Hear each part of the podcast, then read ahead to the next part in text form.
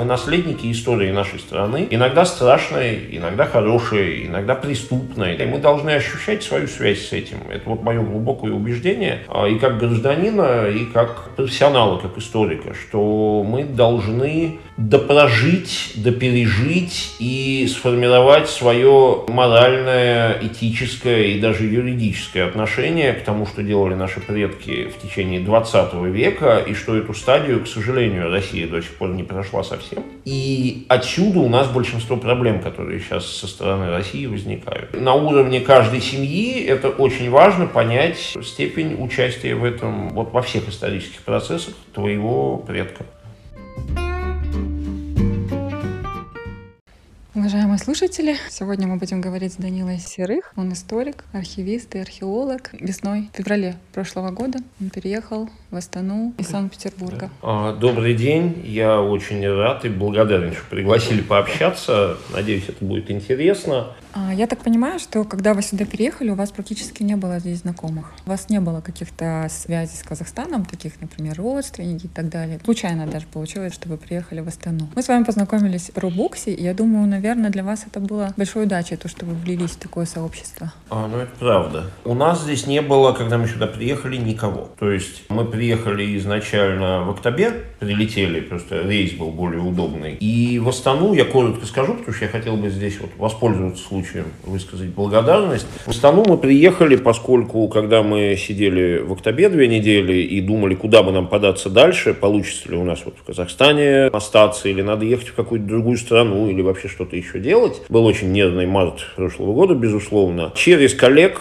через чаты, где, значит, общались антропологи, мы прочитали приглашение Алимы Бесеновой, профессора Назарбаевского университета, которая написала, что если вот есть российские ученые, антропологи, которые не знают, куда податься в этой ситуации в тяжелой, то вот Назарбаев университет готов дать им возможность, если не работать в университете, то во всяком случае посещать его, пользоваться библиотекой, ну и как-то вот готовы были сориентировать на местности. Мы не были даже антропологами, но мы вот просто вот в пустоту как бы написали по единственному адресу, который был. Алима сразу же ответила. И мы в итоге приехали в Астану, потому что вот единственный человек, который в интернете из Казахстана как бы вот сразу откликнулся, помог и так далее, сказал, ну приезжайте, чем можем, тем поможем. Нам дали возможность посещать Назарбаев университет, работать в библиотеке, посещать какие-то семинары. И вот главная помощь, которая была оказана, это то, что мы почувствовали, что есть люди, которые готовы неравнодушно просто поддержать. И нас как-то как-то вот социализировать. Это было очень важным на первом этапе. И вот с клубом ProBooks то же самое, мы попали туда чуть позже, тоже через разных людей, значит, очень приятное такое чудо, потому что я знаю, что в Астане несколько книжных клубов, есть более такие молодежные, есть книжные клубы, где задают книжку читать на дом к следующей неделе, и все эту книжку обсуждают. Этот клуб порадовал, во-первых, и радует до сих пор количеством прекрасных, образованных, интеллигентных, светлых людей, с которыми мы познакомились и вот общаемся теперь регулярно. И тем, как обсуждаются там книги. То есть нету какой-то обязаловки по прочтению. Иногда можно прийти и обсудить какую-то книгу и культурный контекст вокруг нее, даже не успев ее дочитать. То есть нету вот этой вот палочной системы, как во многих клубах, когда ты действительно обязан делать домашнее задание. Я с удовольствием один раз в клубе выступил, когда был формат э, «Прочитай, расскажи». Там 5 или 6 человек по 20-25 минут рассказывают о книгах, которые их чем-то зацепили в вольном стиле, да, без какого-то заданного плана. Они рассказывают то, что их действительно задело. Я рассказывал про Дудинцева «Белые одежды». Это было интересно людям, которые слушали. То есть возможность поговорить, возможность обсудить не только книжку, не только писателя, не только там филологические вопросы, но и серьезный культурный контекст вокруг этой литературы. И то, что в клубе присутствует и философ, и э, литературовед, и издатели, и люди совершенно разных сфер, сферах и по-разному смотрят на эту литературу. И мы очень рады, что познакомились вот и в Назарбаевском, и в клубе. Мы общаемся с Марией Рыбаковой, и мы были вот на том заседании, где была встреча с ней как с писателем. С некоторыми людьми вот мы, можно сказать, подружились и общаемся. Я считаю, что это очень крутая тусовка. Мы оба с Валентиной очень рады, что мы туда попали. Да, спасибо. И мы тоже рады иметь вас в клубе.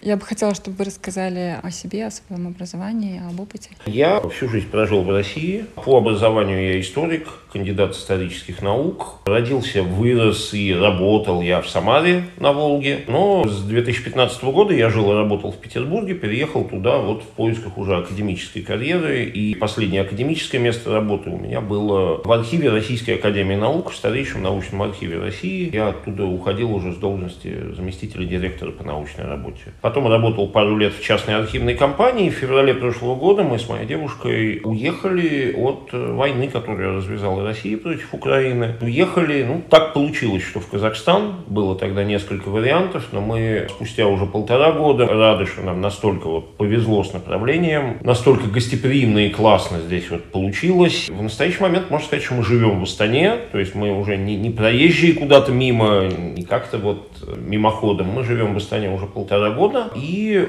соответственно, разными вещами здесь занимались. В настоящий момент базовый наш заработок и базовые занятия – это генеалогические исследования по частным заказам, потому что, слава богу, возможно сейчас и с российскими архивами работать в поисках предков конкретных людей. И мы предлагаем, значит, очень многих людей, судьба их предков каким-то образом на каком-то этапе связана с Казахстаном, поэтому можно, в общем, что-то искать в казахстанских архивах. Таким образом, я надеюсь, что можно интересно поговорить поговорить здесь и о сфере моей профессии, и об архивах, и, наверное, там и о России с Казахстаном, и об исторической науке в целом, ну и о чем еще захочет хозяйка подкаста. Да, на самом деле все эти темы очень интересны и для меня, и, я надеюсь, для слушателей. Давайте начнем, может быть, с вашего проекта по генеалогии, генеалогии да. да, родословной и так далее, поиск предков. Ну, до того, как мы сюда приехали, мы выполняли, я и моя девушка Валентина, значит, мы выполняли по просьбе друзей несколько генеалогических исследований простых, то есть помогали им в архивах найти судьбу прадедушки, прабабушки, какие-то конкретные документы о том, где захоронены родственники. То есть вот с какой-то практической точки зрения помогали. При переезде в Казахстан, потеряв, соответственно, свои базовые российские работы, мы это сделали вот сейчас основным занятием. Мы оба историки по образованию, просто с разных университетов. Я закончил Самарский, Валентина закончила Санкт-Петербургский государственный университет. И вот в этом направлении свои базовые знания до этого мы вот так на ежедневном уровне применяли только в музейной работе, в архивной работе. Но чтобы вот искать судьбу конкретного человека, не ученого, там, не какого-то выдающегося деятеля, а вот там чего-то прадедушку, прапрадедушку. Вот так вот на поток мы работаем, конечно, впервые. Возможность искать есть кого угодно. Есть такие заблуждения, вот общее употребимые, что если вот, например, не сохранилась там метрическая книга с записью о рождении или не сохранилось каких-то базовых документов дома, то и найти ничего нельзя. Это неправда. Человек на протяжении своей жизни оставляет очень большой документальный след. Это и записи о его работе, если мы говорим про 20 век, про советский период, очевидно, да, это записи о его там военной службе, какие-то награды, какие-то, может быть, даже судебные дела с его участием. Это книги ЗАГСов, это метрические книги, это переписка иногда какая-то, если человек был вот из грамотного слоя, не просто жил и работал там где-нибудь в сельском хозяйстве или на заводе, а писал еще какие-то вещи, вступал в какие-то организации, там, в партию, в комсомол, до революции, может быть, в какие-то тоже общественные организации. То есть, на самом деле, очень много путей. Может быть очень простой поиск родословный до какого-то момента, может быть сложный. Вы же понимаете, там еще дело в том, что в каждой семье есть свои тайны. По всем генеалогическим заказам, по которым мы работали, везде находилась какая-то небольшая семейная тайна, которая либо была как легенда, либо вообще люди об этом не знали. Как правило, это связано с переездами в период репрессии, либо с репрессированными родственниками. Это то, что через несколько поколений семья постаралась забыть, потому что это было опасно или это было неприятно. Бывает такой родственник, там, дальний, который был судим за уголовное преступление. То есть не репрессия, а реально вот человек совершил что-то нехорошее в жизни, и при нем тоже постарались забыть. А сейчас интересно просто вот эту ветку родословной посмотреть. Интересно уходить вглубь на 4, 5, 6 поколений, на 7 поколений и смотреть, к какому сословию человек принадлежал. Это тоже многие российские, во всяком случае, семьи старались как-то так забыть, если были представители сословий непролетарского происхождения. Вот я сейчас для товарища делаю родословную. У него была легенда, что в роду были какие-то купцы. Выяснилось, что не просто какие-то, а купцы, которые в Самаре владели там двумя домами, которые мы знаем, вот просто это известные точки в городе, которые там занимались торговлей, были уважаемые люди. И после революции вот их потомки как-то сумели себя сохранить от э, репрессий, там, от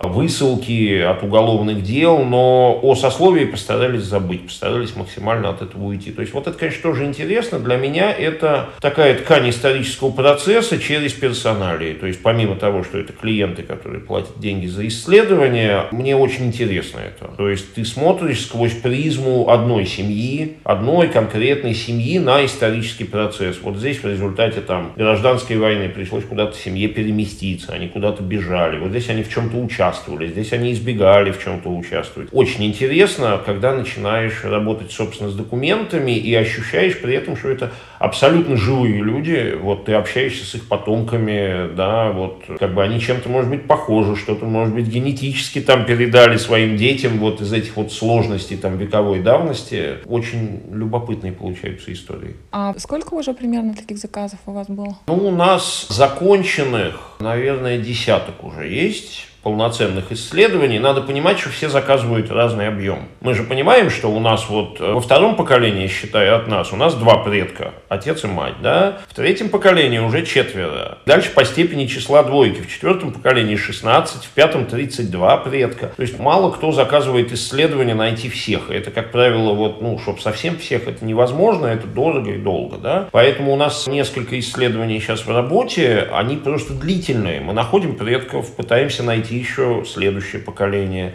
ищем другую ветку. То есть мы так сотрудничаем в долгую не на неделю, не на месяц, а там буквально на год-полтора. Некоторые исследования растянутся, но мы потихонечку вот приоткрываем разные веточки родословной. Поэтому немного, но каждое исследование, поверьте, очень глубокое, емкое и интересное само по себе. Я так понимаю, что заказы в основном из России сейчас у вас? Ну, поскольку это же очень сложно начать любое дело, да, поэтому заказы в основном от друзей, друзей друзей, и какой-то френд-ленты там в Инстаграме, в Фейсбуке. В общем-то, при этом вот я сейчас посылал буквально позавчера запрос в архив Шимкента, и этот заказ был из Португалии, потому что часть людей, с которыми мы работаем, это люди, которые в прошлом году тоже уехали из России от войны, от фашизма российского, но при этом они интересуются предками, причем каждый раз мы уточняем, у вас вот очень практический интерес, вы хотите, я не знаю, там, еврейские корни на найти для израильского гражданства или вот что-то подтвердить. Пока у меня нет ни одного клиента, у которого был бы вот очень практически срочный интерес, немедленно докажите мне деда поляка, чтобы я вот предъявил это польскому правительству и там на визу,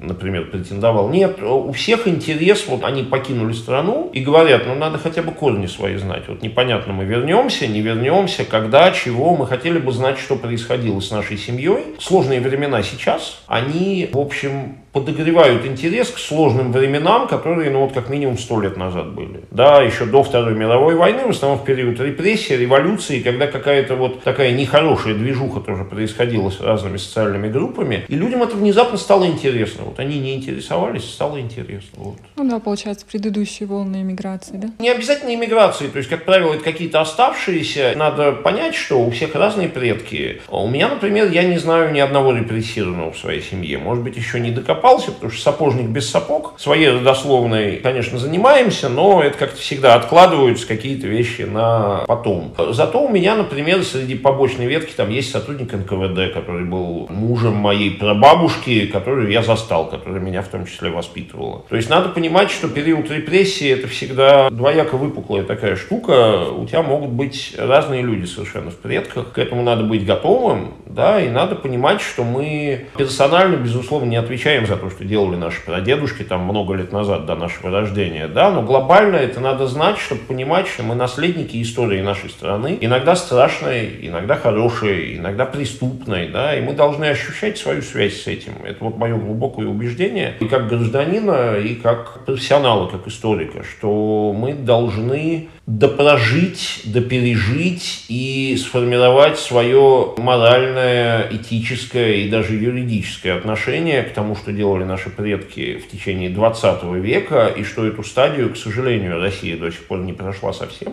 отсюда у нас большинство проблем, которые сейчас со стороны России возникают. И на уровне каждой семьи это очень важно понять степень участия в этом, вот во всех исторических процессах твоего предка, в частности. Вот по одной линии, например, в пятом поколении у меня лично нашелся унтер-офицер, ветеран Первой мировой войны, который погиб в каких-то революционных, значит, столкновениях 17 года. Судя по всему, его в родном селе просто убили как унтер-офицера во время революции. Какие-то люди, я не могу сказать, там большевики или кто-то еще, это 17 год в Поволжье, там вообще черт знает, что происходило. Но об этом никогда не говорилось в семье, Хотя бабушка, которую я упоминал, это ее отец. То есть она, безусловно, об этом знала. Она 11 -го года рождения. Я думаю, что она застала его с наградой какой-нибудь на груди, там, в военной форме в детстве. Но об этом никогда не говорилось, потому что она прошла через 20-е, 30-е, 40-е. Предок унтер-офицер – это годы в семье в советское время. Вот, а по метрическим книгам вот это все прекрасно узналось, и мы нашли его предков, и еще на веточку ниже. Я думаю, что там еще много открытий чудных, даже вот в моей своей собственной родословной, не говоря уже о людях, которые вот с этим обращаются. А заказов от э, казахстанских граждан не поступало? Ну, мне просто кажется, что казахи, поскольку это все-таки кочевники, наверное, с документацией будет посложнее, если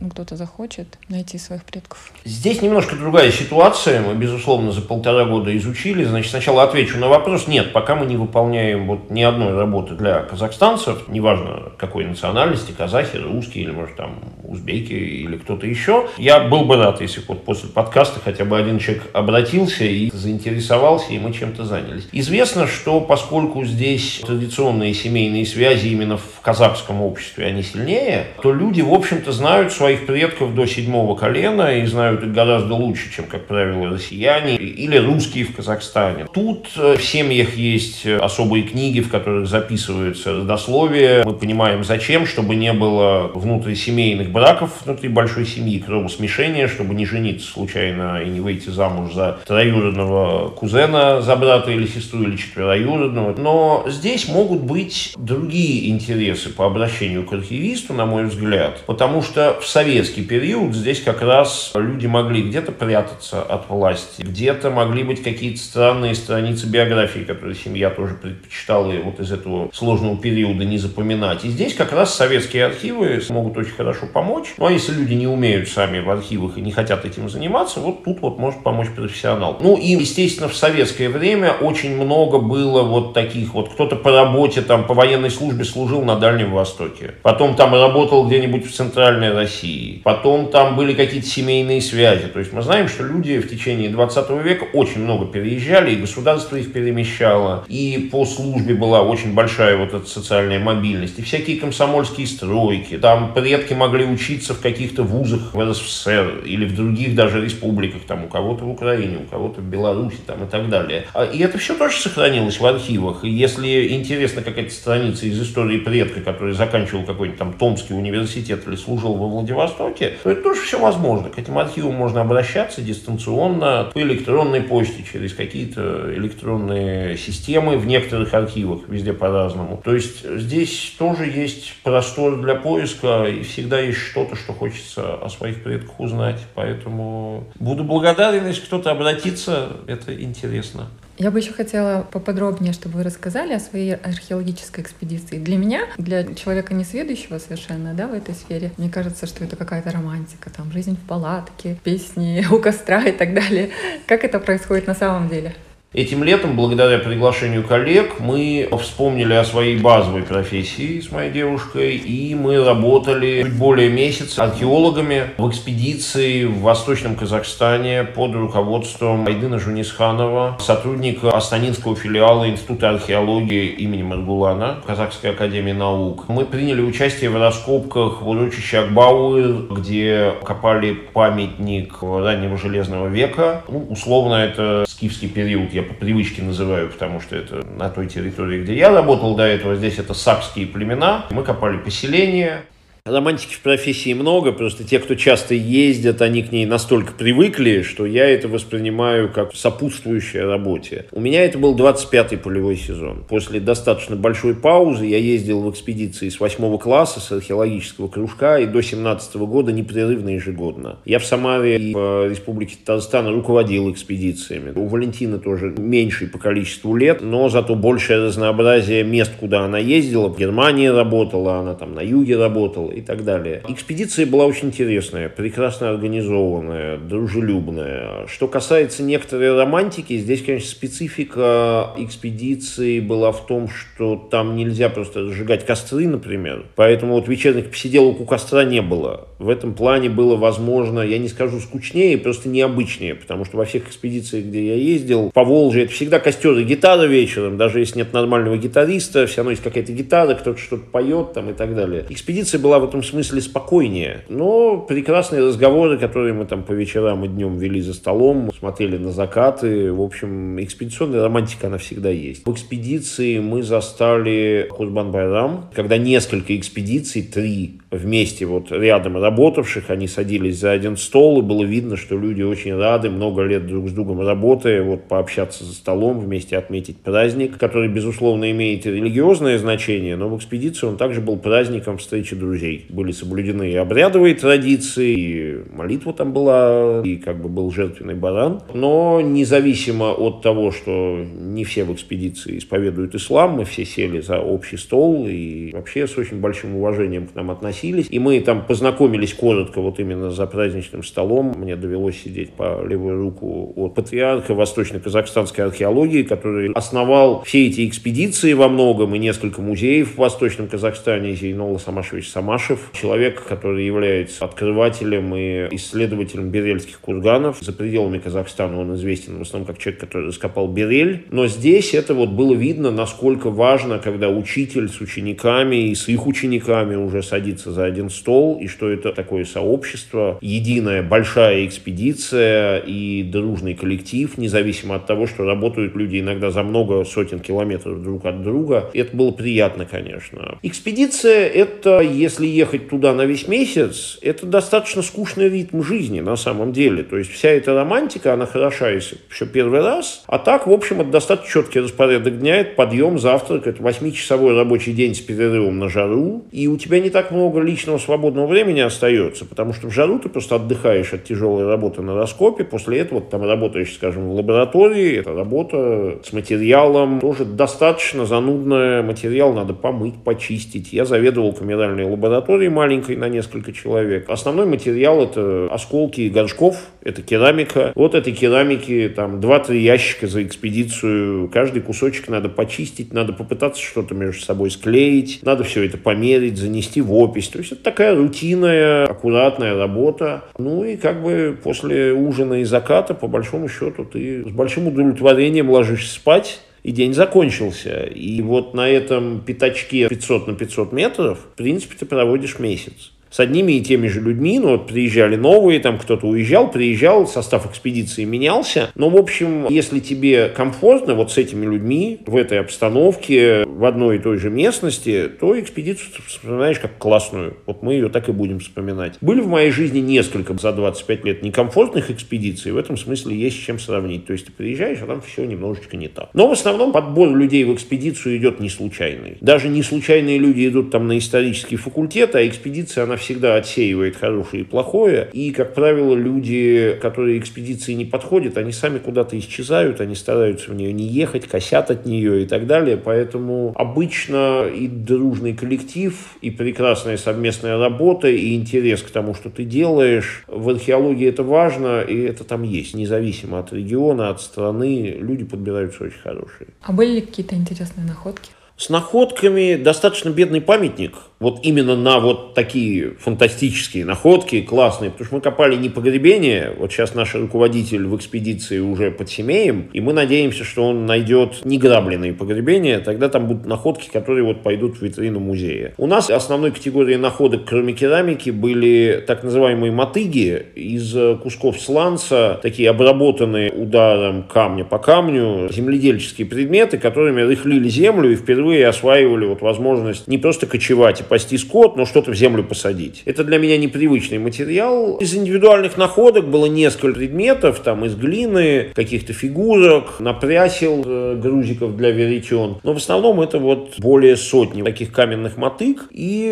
обломки керамики. Там самое интересное на этом раскопе – это каменные конструкции, которые там сохранились. Камни, которые кажутся первоначально какими-то вот просто набросанными, складываются в итоге, когда их расчистишь в жилищные конструкции, в основу для жилищ там различного типа. И это очень интересно. Раскоп, который мы копали, он копается с 19 года, то есть там не везде еще дошли до конца. И в следующем году оно продолжится. Это было интересно. Я вот на таком типе памятника конкретно я не был никогда. Еще одна специфика, это, конечно, что в экспедиции мы впервые попали в действительно казахоязычную среду. Кроме нас и еще пары человек, большинство членов экспедиции базово разговаривали на казахском, они, разумеется, с нами переходили на русский, и мы все друг друга понимали, но в целом вокруг звучала казахская речь. В отличие от Астаны, где, в общем-то, когда мы общаемся, в основном все говорят по-русски, мы практически не сталкивались с казахоязычной средой, кроме как вот там на рынке с покупками мы знаем, безусловно, там пару десятков слов уже по казахски, казахский, но какой-то даже мотивации учить язык вот бытовой ежедневной не было. А там мы вот погрузились, и после экспедиции, после месяца того, как я слушал непрерывно казахскую речь, я начал очень хорошо различать слова. Я слышу речь. Она у меня уже не звучит как вот такое вот непрерывное сочетание, где я не пойму, где какое слово заканчивается. Я начал слышать. Дальше я думаю, что дело просто наращивать лексикон. И я надеюсь, что мы к следующему лету казахский на каком-то, может быть, примитивном уровне уровне, но все-таки выучим и сможем на нем уже коммуницировать. У меня очень тяжело с языками, но я считаю, что, несмотря на это, надо ставить себе задачу и надо учить язык страны, в которой ты не турист, не проездом, а в которой ты на непонятный срок, но все же живешь. Это вопрос даже не вежливости, это как-то выше. Ну, то есть, очень странно отделять себя от культуры, в которой ты живешь. Я, безусловно, ни казахом, ни гражданином Казахстана, скорее всего, не стану казахом никогда, а гражданином Казахстана, ну, скорее всего, тоже нет.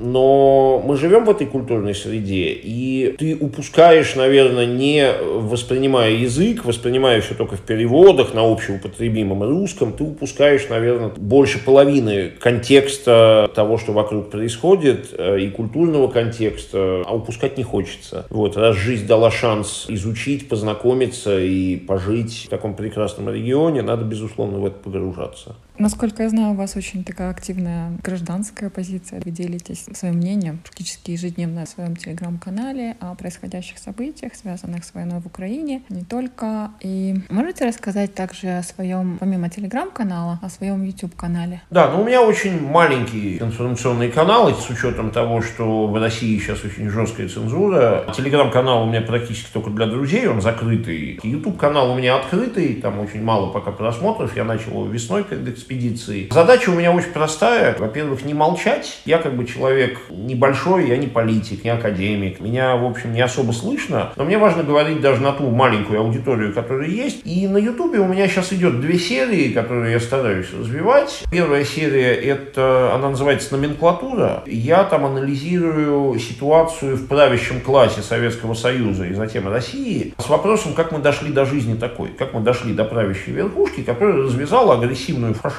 войну в 21 веке вот практически на краю Европы. А вторая тема – это новый российский учебник истории, который абсолютно пропагандистский, куда запихнуты все сумасшедшие совершенно, абсолютно безумные нарративы российской пропаганды. Это абсолютно имперское понимание и в дореволюционное время, и в советское время, и в постсоветское время. И это то, от чего, если российский учебник вот после войны, после уже смены режима, там, который, я надеюсь, когда-то произойдет, уйдет вот от последних глав, где говорится про специальную военную операцию, там, про украинский вот этот нацизм, бандеровцев, с которыми они борются, про вот эти какие-то пропагандистские мифы, его все равно надо тотально переписывать. То есть недостаточно сказать, что Сталин все-таки неэффективный менеджер, а тиран, устраивавший геноцид разных народов, репрессии. Этого недостаточно. А важно вообще поменять этот предмет как таковой. В Казахстане это очень хорошо понимается, и очень здесь интересные темы разрабатываются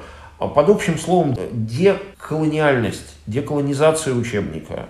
Посмотреть на те народы, которые были колонизированы внутри России, затем Советского Союза. Не только те, которые сейчас стали независимыми государствами, как там Казахстан, Узбекистан, там Латвия, Литва и так далее, Украина, безусловно, а народы, которые в составе Российской Федерации до сих пор. И в учебнике им не то, что не уделяется место, они показаны в негативном свете, и э, это все работает на то, что в России, в постсоветской России до сих пор очень силен расизм. Это по-другому очень сложно назвать. То есть вот, вот эти вот все пресловутые объявления квартиры только славянам, поскольку у нас аудиоподкаст, меня зрители как бы не видят, у меня абсолютно не славянская внешность. Я вот этот российский расизм полной чашкой хлебнул за всю свою жизнь. То есть не важно, что я живу в России всю жизнь, не важно, что я говорю на русском лучше, чем многие, не важно, что я образованный человек и так далее, и так далее – очень многие случайные люди где-нибудь в транспорте, на улице и так далее судят по физиономии, и на их лицах прям написано, что вот понаехали сюда такие вот не того цвета кожи, не того разреза глаз и так далее. Это в России все вот просто огромное море вот этого российского расизма, национализма и уничижения национальных культур,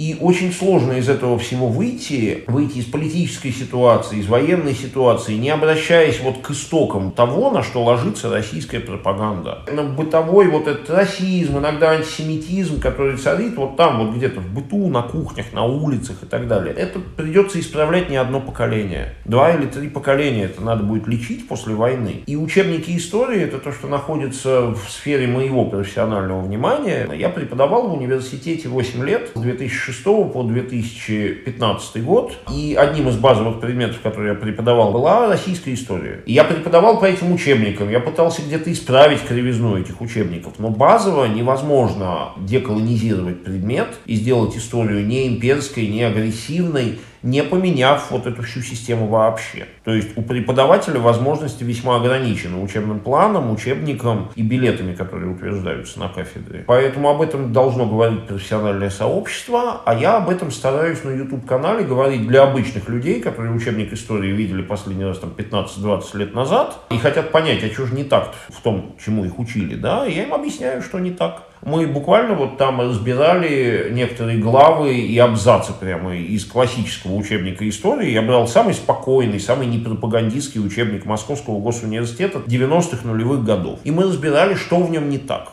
Потому что он, безусловно, уходит корнями ко всем до этого написанным обзорным курсам российской истории от академика Рыбакова советского и до Карамзина они все равно идут в одном русле. Несмотря на наслоение советской пропаганды, марксизма, вот эта вот имперскость учебника, она все равно осталась неизменной. И очень интересно порассуждать о том, как от этого уйти и каким оно могло бы быть.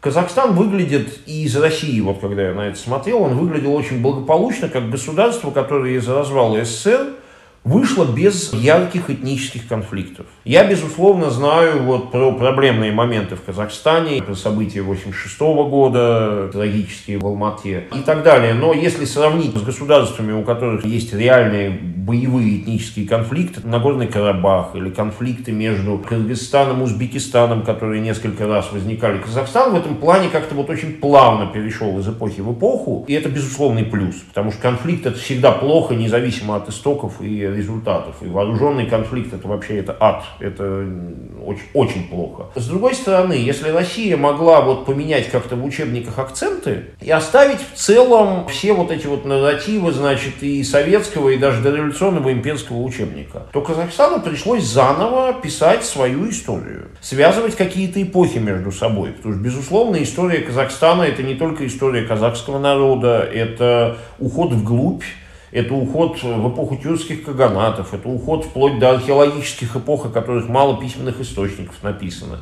Это совершенно иное осмысление эпохи чингизидов, потому что в российском истории чингизиды – это золотая орда, которые платили дань. Вот, понимаете, это абсолютно негативный такой контекст. А здесь, в общем, здесь э, Улус э, Чагатая, Джучи Улус в западных областях Казахстана. Это, собственно, местная государственность, это истоки государственности, это строительство городов где-то, это разные войны нескольких государств между собой. И утрясти это все в единый учебник национальной истории, это очень сложно. Да, и безусловно, что часть этой истории, она к казахскому народу, например, не имеет прямого отношения. Это разные другие интересные, замечательные народы, которые здесь жили, проходили с востока на запад, с запада на восток. И вообще концепция того, что учебник истории должен быть обязательно национальным, Казахстан же очень правильно себя позиционирует как государство не мононациональное, как государство с большим количеством национальностей, которые каждый здесь имеет какие-то истоки. Это не реверанс в сторону русского населения, которое здесь в большом количестве с имперского или советского времени живет. Это действительно много национальностей, которые здесь проживают в совершенно разных периодов. И поэтому показать вот историю, может быть, даже не только внутри границ Казахстана, а в целом историю вот этой части Евразии – Потому что границы менялись, все перемещалось, особенно если даже говорить не про 20 век, про 19, про 18, про 15 век, когда здесь разные э, кочевые, в том числе государства, постоянно меняли границы. Это очень интересно. И я читал казахстанские учебники для вузов. Безусловно, концепция преподавания здесь, конечно, сложилась. Этапов становления государственности, разных эпох. Но здесь есть еще над чем работать. И очень много местных источников не получали должного внимания на протяжении предыдущих 200 лет, а сейчас их разрабатывают. Это невозможно было сделать даже за 30 лет.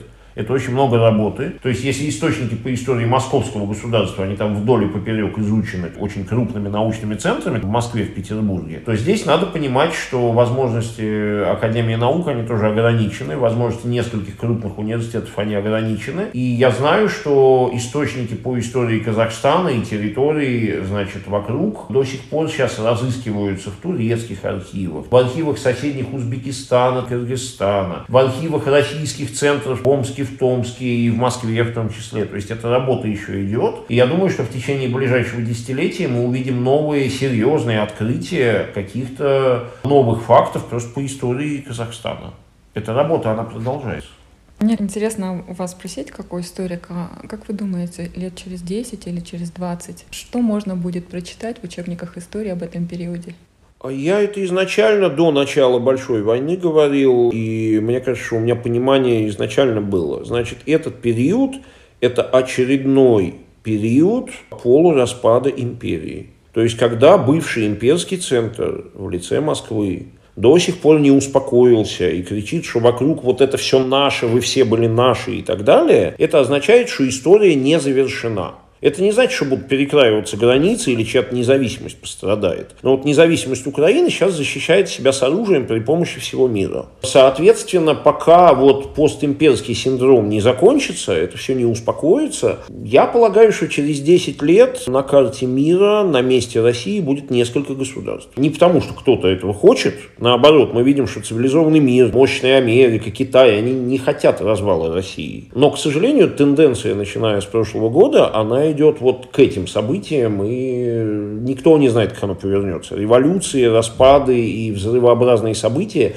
их вообще предсказывать дело неблагодарное, это пальцем в небо просто попадать. А я очень надеюсь, что тенденция на развитие Казахстана и других прекрасных независимых государств Центральной Азии, она сохранится, и что люди здесь будут жить благополучнее, что уровень образования будет университетского повышаться, количество университетов, количество развитых городов, что экономика Казахстана тоже будет все дальше отходить от сырьевой экономики в сторону инновационной.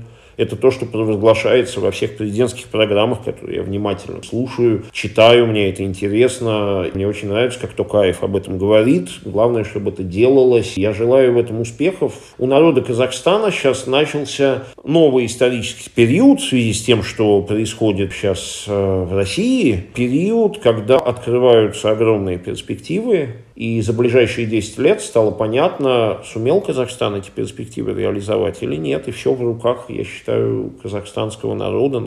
Я думаю, что все будет хорошо. В России все будет хуже, но в конечном счете, ну, будет какая-то другая новая история. Там идет распад. А здесь идет укрепление независимого государства. Распадаться ему некуда. Воевать, я надеюсь, тьфу-тьфу-тьфу, ни с кем никогда не придется. Можно развиваться, развивать инновации, IT-сектор, города отстраивать, сельское хозяйство развивать. Здесь все перспективы и возможности для этого есть. Большое спасибо, Данила. Мы очень хорошо пообщались. Я не думаю, что мы исчерпали все темы и все вопросы, на которые могли бы с вами побеседовать, но, возможно, мы еще продолжим как-нибудь и запишем очередную серию. Спасибо. Заходите на YouTube канал «Беспокойный архивариус». Да, заходите, там очень интересно.